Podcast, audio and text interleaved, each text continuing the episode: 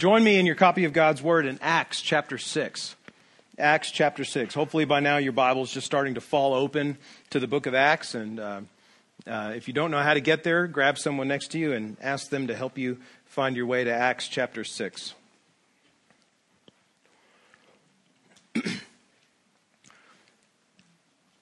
As we've looked at the book of Acts beginning early this year and even up to now, we have seen, and hopefully you have noticed, but if not, I'll make it obvious to us this morning. We have seen this sort of inward and outward perspective that Luke is giving to us of the disciples here in the book of Acts and of the church in its earliest gathering. We get these kind of zoomed in looks at the disciples as they gather together and the things that they do. And then Luke will zoom out to look at what the disciples are doing out in the world. And then he'll zoom back in to look at their gathering together, zoom back out to look at their ministry in the world. This inward, outward sort of activity, life perspective on the life of the disciples has shown us to this point several things in Acts. Already in Acts chapter 1, chapters 1 and 2, we saw there that the disciples are a Holy Spirit-filled and empowered people who, as we saw specifically in Acts chapter 2, preach the gospel of Jesus as Peter gives his first Christian sermon in Acts 2. At the end of Acts chapter 2, beginning in verse 42 and continuing through Acts chapter 3, we see there that the disciples of Jesus are those who prioritize worshiping together. We see that at the end of Acts chapter 2. They prioritize worshiping and gathering together so that they can then preach the gospel together with boldness in the world, as we see Peter and John preaching the gospel in Acts chapter 3. Then at the end of Acts chapter 4, going into Acts chapter 5, we see there that Jesus' followers are those who give generously to one another. You remember the story of Barnabas, who sold a field and gave all of the proceeds of the sale to the disciples to be distributed to those that had need. Jesus' followers are those who give generously to one another because they have received salvation out of the hand of a generous God who sent his Son to die for us and be raised from the dead. And this generosity that believers know serves as a greater evidence of the truth of the gospel that they then preach. Now, here in Acts chapter 6, we zoom in on the church once again to see their gathering together. Here in Acts chapter 6, we get another look at the inner working and the inner life of these first disciples, this group of believers in Jerusalem, as we see that they together strive to meet real ministry needs among themselves. As the church in Acts grows and new ministry concerns arise here in Acts chapter 6, we find the apostles delegating non-preaching, non-teaching leadership tasks to qualified and recognized men of the church. And my goal, my desire for us today as we look at Acts chapter 6 and the first few verses there is that we would see the wisdom and the godliness of delegating certain tasks, particularly those that are administrative and financial ministries of the church, delegating those tasks away from pastoral leaders to those who are called and qualified among us, and also to be on the lookout for those from whom among us might fit that role, might be able to lead and to minister to the church in those ways. And so just as God gives wisdom to the apostles and to the church in Acts chapter 6, to ensure that ministry needs are cared for through selected and qualified servants in the church, so also should the local church today, our local church today, select qualified and recognized individuals to serve various needs that will allow those who are called to preach and to teach and to lead and to pray to focus intently on those tasks. Acts chapter 6, verses 1 through 7. Would you stand with me this morning in honor of reading God's Word together?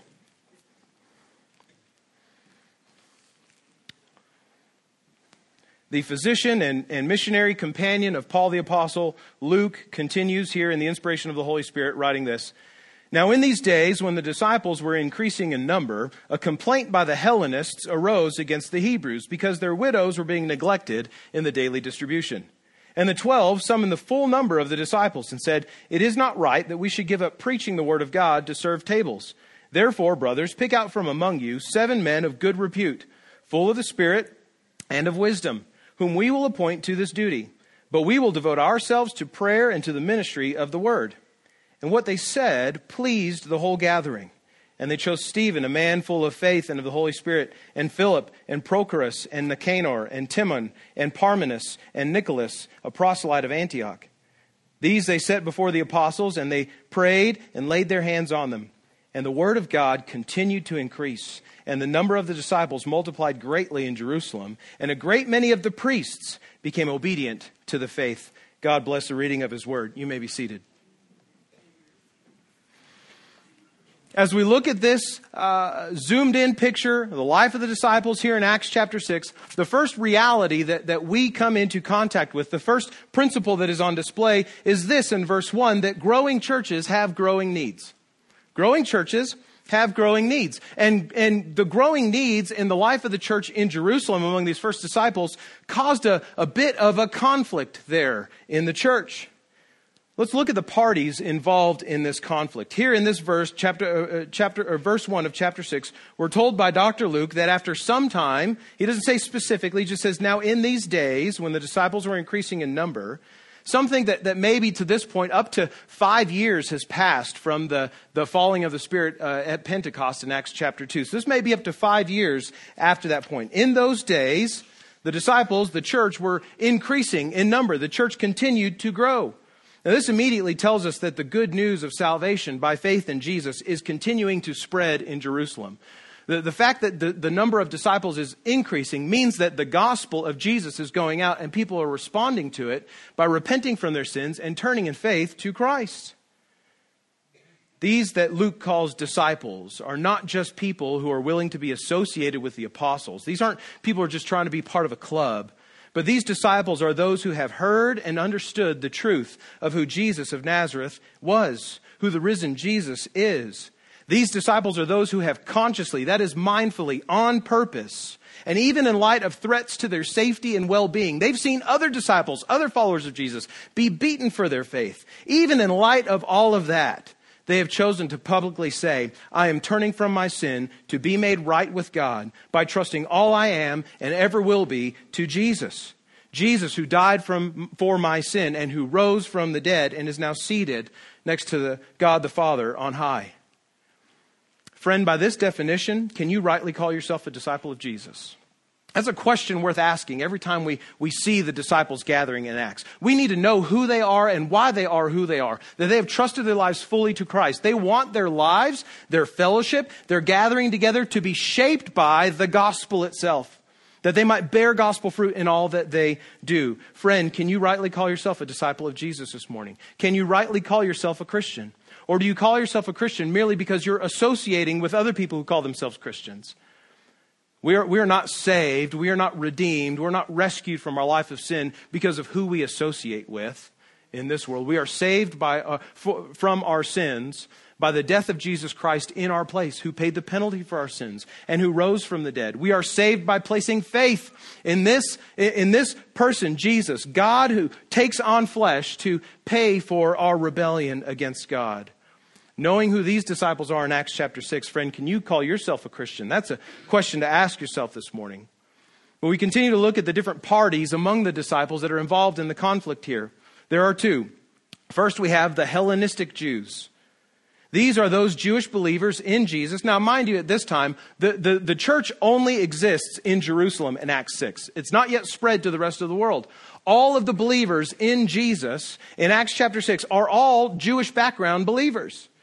So we have two groups. We have first the Hellenistic Jews, and these are those Jewish believers in Jesus who are there at the church in Jerusalem, who are not born in Jerusalem, but in the other Greek-speaking parts of the world. Hellenistic means this is a strange way of speaking, Greekized. They've been made sort of Greek culturally and in the way that they speak. Likely, these are those Jews who were from areas where the Hebrews were sent during the Babylonian dispersion, about 500 BC or so. Those areas were later conquered and Hellenized. They were made Greek by Alexander the Great when he conquered most of the known world at the time. Now, by faith, they are Jewish. They believe in God, the God of the Old Testament. But they would have spoken primarily Greek day to day, and in most other non-religious matters would have been culturally Greek as well. They are Hellenistic Jews. Then on the other side, the other party involved, we have native Hebrew Jews who are speaking Aramaic as their primary language. Now this group would have been constituted of those Jews who could trace their lineage and families to those who returned to Palestine, to Israel, from Babylon when Persia allowed them to return. Now, there may likely have been among them a certain presumption of higher status as the righteous remnant people, right? The holy ones that God preserved, that God saw fit to send to reestablish his people in Israel. And so between these Aramaic-speaking native Hebrew Jews and these Greek-speaking Hellenistic Jews, there arises a conflict. Now, the nature of the conflict is this. That the widows among the Hellenistic Jews, the Greek-speaking Jewish widows believing in Jesus, were not receiving their appropriated allotment of bread or of money to purchase bread each day. Now, this is actually a bigger deal than you might think, because care for widows and care for orphans, care for those who are especially vulnerable in the church among God's people, has always been a distinctive mark of God's people. In Exodus chapter 22, verse 22, almost all the way back to the beginning of the Old Testament, we read this. God says, "You shall not mistreat any widow or fatherless child." Isaiah chapter 1, verse 17, the prophet of God, God speaking through Isaiah, says this: "Learn to do good, seek justice, correct oppression, bring justice to the fatherless, plead the widow's cause." And in the New Testament, in James chapter 1, verse 27, we find there James giving instruction to the New Testament, the Christian church. He says, "Religion that is pure and undefiled before God the Father is this, to visit orphans and widows in their affliction, and to keep oneself unstained from the world." So that God's people, primarily who are of Jewish background belief here in Acts chapter 6, for some of their widows to go uncared for, to be neglected in this distribution, was a major deal. And you can imagine it would cause quite a conflict. Care for the needy in the church has always been a clear mark of the believers. In both Acts chapter 2, verses 42 through 47, and in Acts 4, 32 through 37, where there we read of the church giving out of their excess, giving generously for the care of others, for the needs in the church.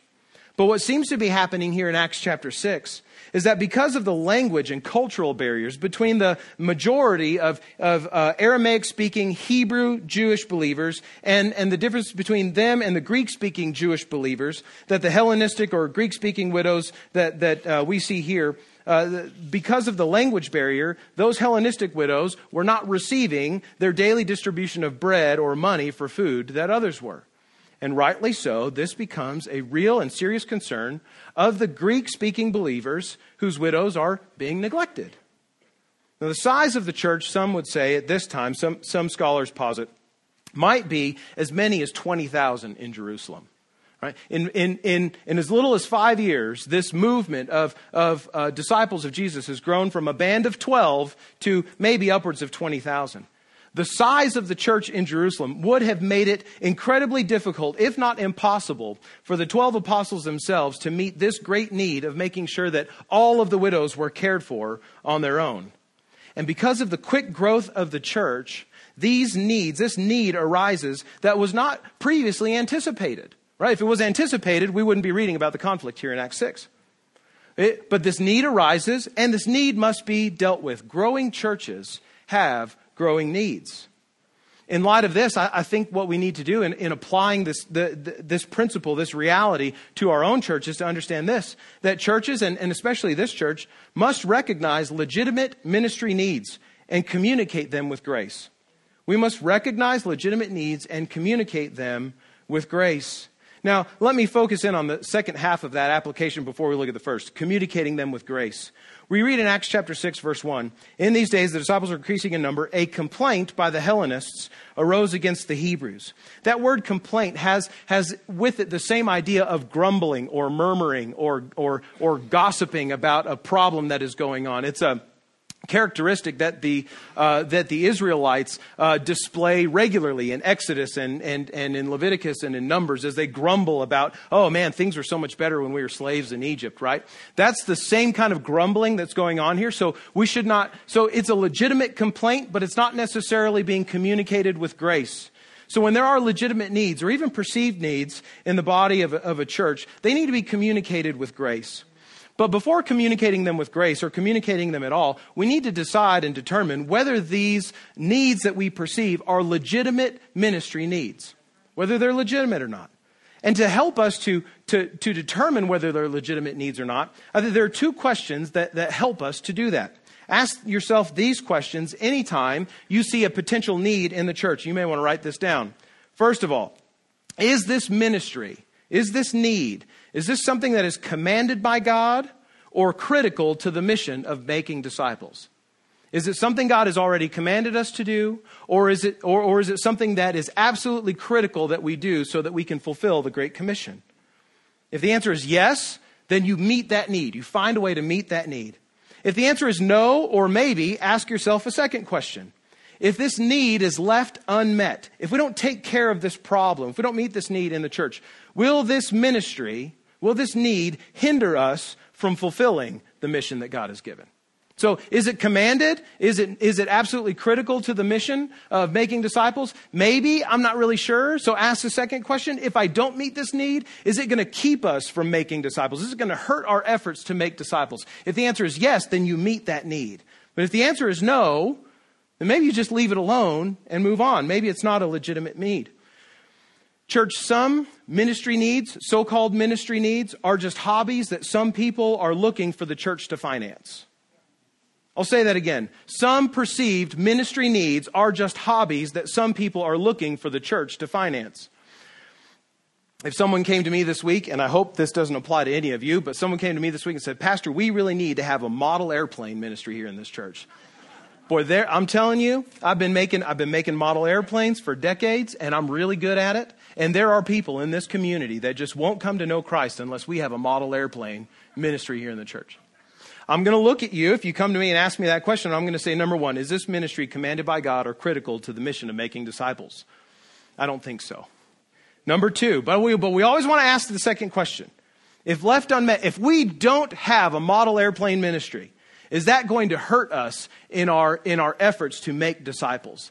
I think the answer there is also no. So friend, if you want to make model airplanes to the glory of God and use that to connect to your neighbors and invite them over to make model airplanes in your living room and share the gospel with them, praise God, I want to encourage you to do that. Please, by all means, do that. But don't look to the church to finance your hobby, okay? Growing churches have growing needs, and churches need to recognize legitimate ministry needs and communicate them with grace and understanding. But secondly, we see in verses 2 and 4, this principle, that delegated ministry meets real needs faster and better. Delegated ministry meets real needs faster and better for two reasons. First, because pastors and elders ought not neglect to pray and to preach. Here in verse 2, the apostles gather the whole number of believers, all of the church in Jerusalem, to address this issue, to address this conflict of these Greek-speaking widows who are not receiving their daily bread. And there they say that it is not right, it is not fitting or appropriate that they would give up time spent in preaching and in prayer to go house to house or to tend a money distribution system for these widows. Now, that's not to say that this need is a bad thing or that's not a legitimate need, but the apostles are saying this isn't something that we need to meet. There's a better way to do this. Now, the text here uses this term, serving tables. It would not be right for us to give up preaching and prayer to serve tables. This term, serving tables, is used to describe the distribution system that was being used to care for the widows there in Jerusalem, those especially among the church. And that term can mean either literally serving tables like a waiter would in a restaurant, bringing food to a table for people to eat, or in a more figurative way, to mean to oversee the financial administration of an organization. And so we're not exactly certain as to how the disciples were meeting the needs of the widows in Jerusalem. Were they going door to door, bringing bread, bringing food for them each day, or maybe an allotment of money? Or did they have kind of a central location where the widows would come to receive money for buying the day's groceries? The text doesn't tell us one way or the other. It could have been one or the other. But that term serving tables could apply to either. The point is this. The service of the apostles, the work of the apostles, and today of a similar equivalent. I'm not saying I'm an apostle. The apostle is a one-time office for those who saw the risen Lord and were commissioned by him to his task. But pastors and elders today perform similar tasks to the apostles. And the point is this, that the service of the apostles and today of pastors and elders in a pattern after the apostles pertains primarily to preaching and to prayer. The service of pastors is primarily preaching and prayer. Remember, the apostles are those who very personally received the command to make disciples and to teach obedience to Christ and to witness to his resurrection. As Paul tells us in 1 Timothy 3, he says, pastors, elders, too, must be able to teach. The apostles were teachers and preachers, pastors according to what, and elders according to what Paul requires of us in 1 Timothy 3, must also be able to teach as part of their calling. This does not mean that the apostles, nor even pastors today, can never be bothered to roll up their sleeves to do manual labor or to meet congregational needs. Quite the opposite, I think. In fact, we should. I think pastors should be ready to roll up their sleeves and get their hands dirty and dig around in the dirt and visit people in the hospital. And I think that's absolutely vital to the role of what a pastor does. But it does. But this does mean that as the apostles prioritized preaching and praying, so also should pastors and elders. Now, very often there are other things that we would like to do. There are times and weeks where I am where I ought to be busy preaching and praying, and I want to do other things like fix faucets and shovel gravel. Right? I don't know why, but just, you know, the restless weeks like that. But the point is this: I don't get to do those things until I've taken care of the priority that God has called me to, which is to prepare to preach each and every week as part of my equipping of this body and to pray for you. Delegated ministry meets more needs faster and better because pastors ought to prioritize preaching and prayer in their ministry, but also, secondly, because God has gifted and called certain members of the church to ministry leadership. God has called some of you, even as he's called, as we'll see here in Acts chapter 6, some of them to ministry leadership. They're not pastors, they're not elders, but they're called to serve in the body. The apostles recognize that even though this is a task that they cannot personally see to, they personally, the 12 of them, can't make sure all the widows are taken care of. They do know that there are among the believers some people who can and, frankly, who should see to this ministry. And so they instruct the church to pick out from among yourselves, the apostles say, 7 men to lead and oversee this ministry. Now, they don't just say, pick any 7 warm bodies to do this, do they? They just any set, first seven guys, you. There we go. You guys are the ones you're going to go to it. No, they give requirements for who these servants, who these ministry leaders in the church ought to be. The requirements of those that God has gifted and called are these. First of all, to be of good repute. To be of good repute. This means literally to be well spoken of and approved by the congregation. As such, these would have been men that were well known and visible and active in the body of believers there in Jerusalem. They were bearing a godly reputation among the entire community. To be of good repute does not just mean to be popular. To be of good repute does not just mean that you are seen, but it means that you are well spoken of by others. That when Christians, when other believers, even those outside the church, think of you and speak of you, they speak highly of your character, of your integrity, of your faithfulness and your trustworthiness. These men that the apostles say must take care of these widows and see to their needs must be of good repute, but also they must be full of 2 things. First, full of the Holy Spirit. Certainly this pertains to being filled with the Holy Spirit in the same way that all believers are filled with and indwelt by the Holy Spirit after Pentecost in Acts chapter 2. But these men are to, more so I think, to be genuine disciples of Jesus who are clearly and obviously trusting in him for salvation and who are committed to the faith. Certainly they would not have been recent converts, but those who had time to be observed and trusted with the duty that they will be assigned. Moreover, these men that will be chosen are to be already giving confident witness to the risen Jesus and to the truth of the gospel. The purpose of the Holy Spirit's filling the life of the believer, Acts chapter 1, verse 8, as Jesus says, you will receive power when the Holy Spirit comes on you, and you will be my witnesses in Jerusalem, Judea, Samaria, and even to the ends of the earth. The purpose of the Holy Spirit, the work of the Holy Spirit in the life of the believer is to give confident affirmation and confident attestation to the reality of Jesus, to the truth of the gospel. These men who are to be filled with the Spirit here in Acts chapter 6 in order to serve the church must be those who are giving confident affirmation, confident testimony to the risen Jesus. So there be of good repute, well spoken of, full of the Holy Spirit, preaching the gospel regularly, testifying to Jesus. Third of all, to be full of wisdom. These men are going to be entrusted with money and resources in the life of the church. and with making sure that this money and these resources get to the right people in the right way. They are overseeing an important ministry in the life of the church. They must not be foolish or untrustworthy or easily manipulated. They must be wise so that the real needs of the church are met in a godly manner. Delegated ministry meets real needs faster and better because pastors and elders can't do it all, but also because God has gifted and called those in the church to see to ministry leadership, to be a part of ministry leadership. And so, friends, as we consider this reality, this principle from Acts chapter 6 and apply it to our own lives, I think we see this, that legitimate ministry needs can and should be met by church members who are called and qualified to meet them. Legitimate ministry needs, not hobbies that you want the church to finance, but legitimate ministry needs that are critical to gospel ministry and to making disciples can and should be met by church members that God has called and qualified to meet them. Now, on the flip side of this, I need to preach at myself for a second, and Pastor Danny, you too. On the flip side of this, pastors need to be able to let go of and delegate ministry effectively. Right? We're not called to do everything, so we ought not try to do everything. We ought to seek to delegate and even develop and give ministries and leadership of ministries to those in the church that God has called and gifted. So I need to be on the lookout for that, and you all need to be ready to receive it. So the last point considered a couple of questions to determine whether a need was legitimate. So if the answer to both of those questions is yes, we must do this because God has commanded it, or it's critical to the mission. And if we don't do it, it's going to hinder our ability to make disciples. When the certainty of the existence of a legitimate ministry need arises, you know that it's legitimate. This is for you. First, ask yourself, when you recognize a legitimate ministry need in the church, first ask yourself, has God equipped me?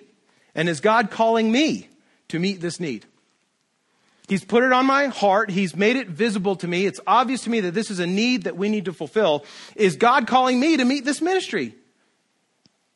Secondly, the answer to meeting a ministry need in the church, be it administrative, be it care-related, pertaining to physical properties or the finances of the church, leadership in a particular ministry of the church, if it's a legitimate need, the answer to fulfilling that need is almost never, let's just hire someone else to do it. Okay? So if you come to me with a legitimate ministry need and you have not yet considered whether God would have you to be the one to be responsible to meet that need or to pull together a group of people to meet that legitimate need in the church, and your only desire in meeting that need is to hire someone else, go take your conversation to someone else. Because God has called and equipped and gifted you, the body, to be the body, to lead and to minister to the church. Now, sometimes it's good and it's wise to hire somebody depending upon the scope and the degree of the need at hand. Sometimes it's good to hire someone, to pay someone to see to this ministry. But I would say 90% of the time, there are people in the church that are called, qualified, gifted to meet these needs. Thirdly, verses 5 and 6, we see this principle, that God meets needs through joyful saints who listen to godly wisdom. God meets needs through joyful saints who listen to godly wisdom. Let's look at these verses together, verses 5 and 6. The apostles there in verses 3 and 4, they give their recommendation as to what to be done. In verse 5, we read this, what they said pleased the whole congregation. And they chose Stephen, a man full of faith and the Holy Spirit, and Philip, and Prochorus, and Nicanor, and Timon, and Parmenas, and Nicholas, a proselyte of Antioch. These they set before the apostles, and they prayed and laid their hands on them. The first thing we see here in verse 5 is that the church is pleased with this plan. The church is pleased with the wisdom of the apostles. Verse 5 tells us what the apostles said pleased the whole gathering. There's no doubt in my mind that the solution that the apostles came up with here is rooted in God's word primarily, like in Exodus 18, where Moses' father-in-law, Jethro, tells Moses, dude, you got to get some stuff off your plate. You can't be dealing with the conflicts of every person in Israel all day, every day. So give that task to some others. You deal with the most serious, the most pressing, and let some other trusted men, some other elders, deal with the others. Similar thing is, I think, at play here in Acts chapter 6. I think the apostles are pulling on principles from Exodus to delegate ministry in the church. But also, I believe that their wisdom, their idea to delegate this ministry is inspired by the Holy Spirit, who is working powerfully through the apostles at this time. Holy Spirit, Bible-driven, wisdom and delegation is always pleasing to people who are filled with the Holy Spirit and focused on God's word. I'll say that again. Holy Spirit, Bible-driven wisdom and delegation are always pleasing to people who are filled with the Holy Spirit and focused on God's word. So Christian, if you are walking in the Spirit day to day, you're walking in the Word of God day to day, you're spending time in God's Word to be shaped by it. When godly wisdom comes from your leaders, from your pastors, from others in the congregation, when it's godly wisdom from God's Word, you'll receive it with joy. In response to being pleased by the apostles' recommendation, the church then does exactly what they've said. They select 7 servants. Now, the 7 men that they choose are all, interestingly enough, Greek-speaking Jews. They are Hellenistic Jewish men. We know this by the fact that all of their names are Greek names. 2 of them we'll come to know better in chapters 7 and 8 of Acts, Stephen and Philip. But the others we don't hear any more about in the rest of the New Testament. Isn't that interesting? This fact that 5 of the 7 we virtually never hear from again indicates, I believe, that these men served willingly, quietly, wisely, and well. The old adage, no news is good news, seems to ring true here. The fact that we don't hear about these other 5 is probably a good thing, right? Because the only other 2 that we hear about are Stephen and Philip. Stephen is stoned later on in Jerusalem as the first Christian martyr. Philip later on gives testimony to an Ethiopian eunuch who will then go back and begin to take the gospel to the nations. But these other 5 guys, they just have their nose to the grindstone. They're doing what God has called them to do. They're doing it quietly. They're doing it willingly. They're doing it wisely. And they're doing it well. These 7 men worked hard for the Lord to meet the needs of the church with no care for their own status or reputation as a result of their work. They did it out of the joy of serving God and loving the church. What a wonderful example for all ministry leaders to follow, both pastors, deacons, Sunday school teachers, other ministry leaders alike. What a wonderful example for all of us to follow. Would that we would all serve willingly, quietly, wisely, and well. Now, I do want to address one thing about this passage, just briefly, that is worth our attention. Many of you have probably read Acts chapter 6 or been taught Acts chapter 6 as being the initiation of the first deacons in the church, right? As initiating the office of deacon. But I want to tell you this morning that this is not actually a passage about deacons. Now, the noun in Greek, that is diakonos, which means deacon, the noun, which later in the New Testament will refer to the office of deacon, that noun never appears in this passage, as it does in 1 Timothy 3. Although the verb form of that word, diakoneo, does appear several times, the noun diakonos does not. These men are not referred to as deacons. In fact, the verb for serving, diakoneo, serves both in the context of serving tables as well as in doing the service of the word that the apostles are here in this passage prioritizing. So service pertains to physical needs as well as spiritual needs. It pertains to meeting the real bodily needs of the church body as well as meeting the spiritual needs of the church body. Both of those are service. Both of those are diaconate types of service in the church. In this way, we do rightly to understand that all legitimate Christian ministry is a service. All legitimate Christian ministry is a service. Pastors and preachers serve the Word of God as a hot meal to hungry souls, and ministry leaders of physical ministry serve hot bread to hungry stomachs. Both spiritual and physical care of the body are important. Both spiritual and physical care of the body are necessary, and neither one should ever be done to the exclusion of the other. The ministry of the gospel is both a word and deed ministry out in the world, but also inside the body. So we don't preach and teach to the neglect of our physical needs. And likewise, we don't meet the physical needs of the church body to the neglect of the teaching and preaching of God's word. You follow? The point of application for you today, Church at First West, is this: that just as these 7 men received with joy the call and the task of serving the church, so also you, church members, should receive with gladness the call to serve the church. Receive with gladness the call to serve the church. It is a joy to serve the ministry needs of the body of Christ. It is a joy. In fact, this is what pastors and teachers in the church are called to do among the saints. We read in Ephesians chapter 4, verses 11 and 12. You just want to jot that down to read it later. That Christ gave the apostles, prophets, evangelists, and the shepherds and teachers to equip the saints for the work of ministry, for building up the body of Christ. What is it that pastors and shepherds do? They equip the body. They equip the saints for the work of ministry, for building up the body of Christ. Who are the saints? You are the saints. Who are we equipping? You all. What are we equipping you for? Ministry, service of the gospel, both in the body and outside.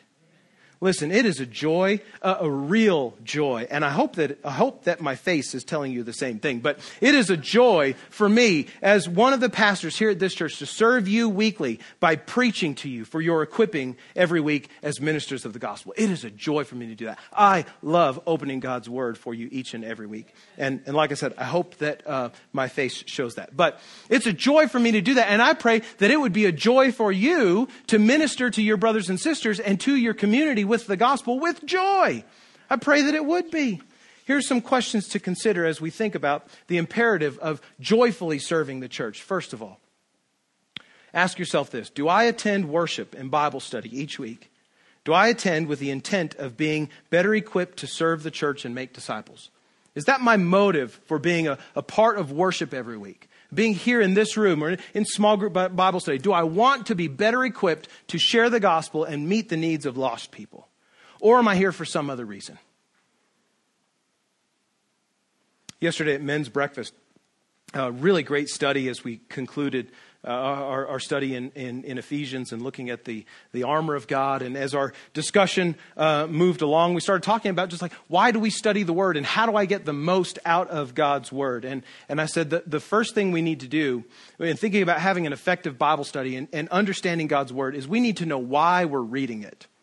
Right? If you're going to God's word daily for tips to live a better life Monday to Saturday, you will often be disappointed. You will often be disappointed if you're just looking for ways to balance your checkbook better. The Bible doesn't address that specifically.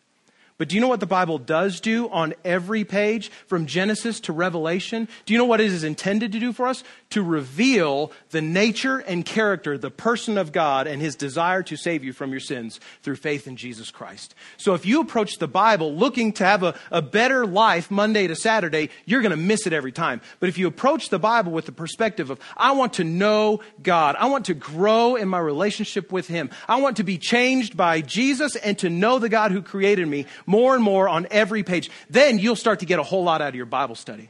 Friends, if you look at your church attendance, Sunday morning Bible study and worship, even your Wednesday night stuff, when you're bringing your kids, you're coming to prayer meeting, or you're coming for choir practice, if you're looking to all of those to meet some sort of need in yourself, you're going to miss it every time. You're going to be disappointed. You're going to be frustrated. You're going to hate my preaching. You're going to hate your Bible study because you're here for you and not here to be equipped to serve others. The purpose, the call of pastors, teachers, leaders in the church is to equip the church for ministry. So if you don't want to do ministry and you don't want to be equipped to do ministry, stop calling yourself a Christian and stop coming to church, at least here, because I promise you I'll disappoint you every week. But if you want to be equipped to preach the gospel and you want to be equipped to know how to pray for your neighbors, you want to know how to love on folks, you want to know God better, you want to grow in the word, come here every week and expect that. And it will be my joy to give it to you. And we will celebrate and we will rejoice and we'll give God glory for all the work that he does through us as we minister to our community and among ourselves in the name of Christ and for the gospel. Fourth and finally, verse 7, we see this. Oh, excuse me. I had another question to ask. And then I started preaching. First question is this. Do I attend worship and Bible study with the intent of being better equipped to serve the church and make disciples or for some other reason? Second question is this. In terms of joyfully serving the church, ask yourself this. If the way I want to serve in the church is not a real need for the church, like maybe it's a legitimate need, but just not in this church. If the way I want to serve the church is not a real need in the church that I'm a member of, can I be content to serve the real needs of the church in other ways? Right? If not, why not? So let's say God has placed something on your heart, a need on your heart, a way to minister to people. But that's not really a need in the body where you're a member right now, right? We don't need a model plane ministry, okay? But God's really laid that on your heart, right? Well, can you be content to serve the church in other ways that are not a model airplane ministry? And if you can't be content to serve the church in ways that are not a model airplane ministry, why is that so? Is it because you're seeking your own self and your own reputation? You want to have an impact in a very specific way? Or is it because God has really called you to this and there is a church body that really does need a model airplane ministry that you need to go and be a part of? I mean, either of those might be true, and I can't tell you which one is which. But you need to spend a lot of time praying about that and asking yourself that question. That if I don't get to serve in the way I want to serve, can I be content to serve a different way? Now, fourth and finally, verse 7, we see this principle. That God is pleased, God is joyful, he is delighted to bless the work of joyful saints who serve together. God is pleased to bless the work of joyful saints who serve together. This is verse 7. And the word of God, so the seven men are appointed to this ministry task. And we read in verse 7, the word of God continued to increase, and the number of the disciples multiplied greatly in Jerusalem, and a great many of the priests even became obedient to the faith. Here in verse 7, we see that because the needs of the church, the real ministry needs of the church are adequately met, that unity is maintained. These Greek-speaking widows get their daily distribution of food, and now there's no longer any complaint in the church. There's no longer any conflict. The conflict is taken care of, unity is maintained, and because unity is maintained, the gospel is prioritized. Now the apostles aren't having to spend time making sure that everybody gets their daily distribution of bread. They can focus on praying and preaching. And because the gospel can be prioritized by the apostles and the rest of those in the church as well, because the gospel is prioritized, the gospel is then preached. When the gospel is a priority in the life of the church, it will get preached. It will get communicated. It will be shared, both internally and especially externally. Now here, I think at this point, we should take notice that Luke does not say who is doing the preaching of the word, does he? He just says, the word of God continued to increase. He just simply states that it's going out, that it's growing, that it's multiplying. I love this statement by Luke. I love the way he addresses this because I believe it implies, and we'll see this explicitly later on in Acts, it implies that the believers in the church are taking upon themselves the responsibility to proclaim the gospel as they live their lives in Jerusalem. The fact that it's not just the apostles preaching is a wonderful fact. Everyone in the church is taking part in this gospel preaching ministry. Engaging people in conversations about Jesus, pointing them to salvation in Jesus is not just for apostles. It's not just for pastors. It's not just for worship pastors and children's ministry leaders and student ministry leaders. It's not just for Sunday school teachers and for evangelists like Billy Graham. Engaging people in conversations about Jesus to point them to salvation is the work of every Christian. It was in Acts chapter 6, and friends, God intends it still today in 2018. So because needs are adequately met, unity is maintained. Because unity is maintained, the gospel is prioritized. When the gospel is prioritized, it is preached. And when the gospel is preached, people are saved. Verse 7 tells us that the number of the disciples multiplied greatly in Jerusalem as the word increased. And, catch this, a great many of the priests became obedient to the faith. A great many of the priests in the temple became obedient to the faith. Even these men, these Levites in Israel, whose job it is to do service in the temple, daily service in the temple, are now, because of the work of the church, being persuaded to be obedient to the gospel of Jesus. They're being persuaded that Jesus is the Messiah they've been waiting for, and they're placing their lives in his hands. Now, there were at the time, I think, some scholars say, in Jerusalem, perhaps up to 8,000 priests who served in the temple in various ways. Up to 8,000 priests in the temple who served in the temple in different ways. Only a small minority of them, though, church, would have been part of the 70 men that we know as the Sanhedrin.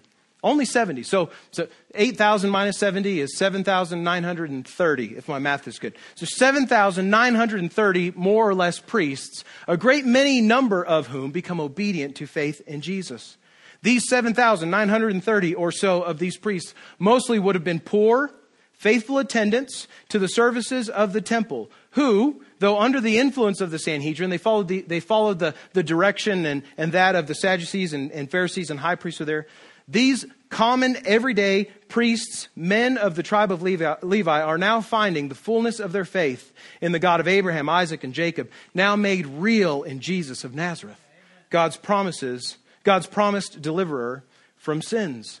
What a wonderful testimony to the gospel. What a wonderful work that the gospel is doing in Acts chapter 6, even among those who may be predisposed to not believe the gospel. Because the church is meeting needs internally, they can more effectively preach the gospel externally, and as a result, people are coming to faith. Last point of maybe instruction or application for us this morning is this, that joyful and united churches who serve the mission of the gospel together, share together in the fruit of the gospel. I'll say that again. Joyful and united churches who serve the mission of the gospel to make disciples, to make sure people hear of Jesus. Joyful and united churches that do that, share together in the fruit of the gospel. If a church is not fruitful with the gospel, if new people are not coming to place faith in Christ for the first time as a regular part of their ministry, if a church is not fruitful with the gospel in this way, friends, it is not always the pastor who is to blame. I'm not trying to shirk responsibility for myself. I have a great responsibility to teach and to preach and to lead here. But church members who will not serve the real needs and the real mission of the gospel, church members who are content to allow ministry to be professionalized and are intent on merely being entertained by the so-called ministries of the church, those kind of church members are the chief culprits in struggling and dying churches all across America today. Church members who want to sit and just receive and consume and never give are almost always church members of dying churches. The call of every pastor and the majority of his time spent each week is to be faithful in prayer and preparation to preach and to teach God's word, to equip the saints for the work of ministry. But listen, churches and church members who expect their pastors to do all the ministry of the church give their pastors all sorts of excuses not to prioritize prayer and preaching. Let me say that again. Churches and church members who expect their pastors to do all the ministries of the church give their pastors all sorts of excuses not to prioritize the two things that they are absolutely called to do, to pray and to preach. They give them excuses to neglect their primary calling. So, brothers and sisters, let me plead with you here. I pray that you would not let me have any excuse not to prioritize prayer and preaching. Joyful saints who work together to minister in the gospel, both internally and externally, share together in the fruit of the gospel. But churches that are full of church members that don't want to do the work of ministry, that want to put it all on the shoulders of their pastors and those that they've hired to do ministry, give their pastors all sorts of excuses not to do the things that they must do. Listen, God has gifted you, church, to meet the needs of our faith family in ways that will help us to better proclaim the way of salvation.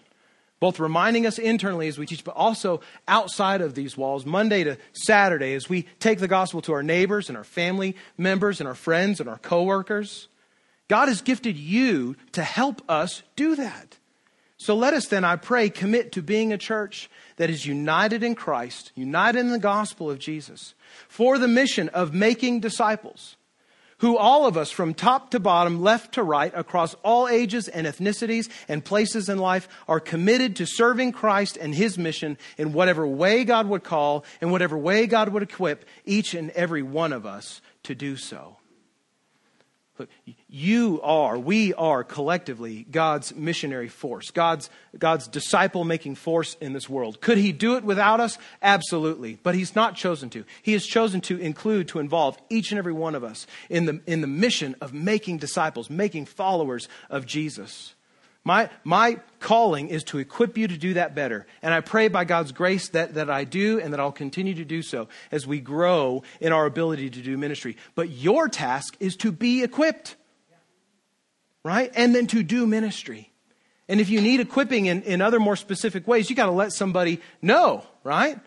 Let me know. Let Pastor Danny know. Let Becky Henderson or Corey Jones, our other two that are directing ministries on our staff, let them know how we can help you to be better equipped to do ministry. Let us know if you see needs in the church that need to be met.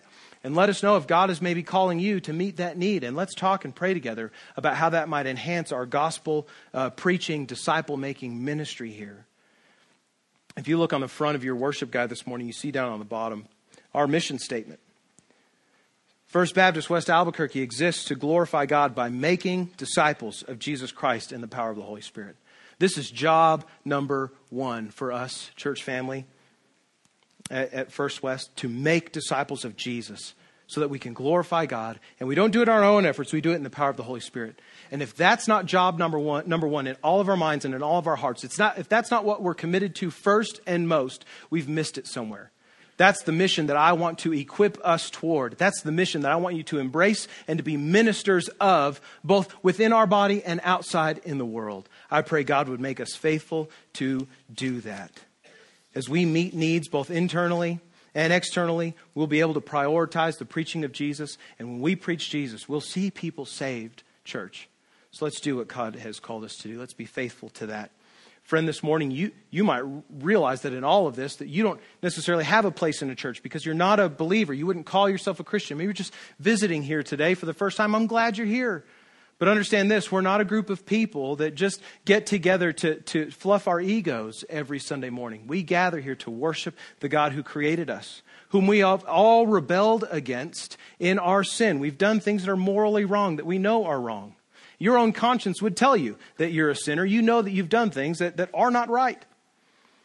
Our sin separates us from God. It breaks the relationship of love and worship and knowledge of God that we are created to have. But God in his love for us does not leave us in our sinful, broken position. He takes on flesh in the person, Jesus Christ of Nazareth, who lived a perfect life, who died on the cross to pay the penalty for our sins. The Bible tells us that the wages of our sin is death. What we deserve for our rebellion against God is death and eternal separation from him. But God does not desire that for us, so he makes a way that we might be reunited to him. He makes a way for our sins to be paid for. He sends his own son, who is perfect and righteous and holy, to die in our place, to take the penalty for our sin. So that in his death, he pays for our sin. And when he is raised from the dead, he shows that he's victorious over death and victorious over sin. So that anyone who would place faith in Jesus, trust in Jesus, rest your life on the person and the work, the promise of Christ, that person will be saved. Your sins will be forgiven. And in that moment of faith, you will become a part of God's universal, global family of faith. But God is also calling you to join your life to the life of a local church where you can be equipped to do the ministry that God has saved you and called you to do.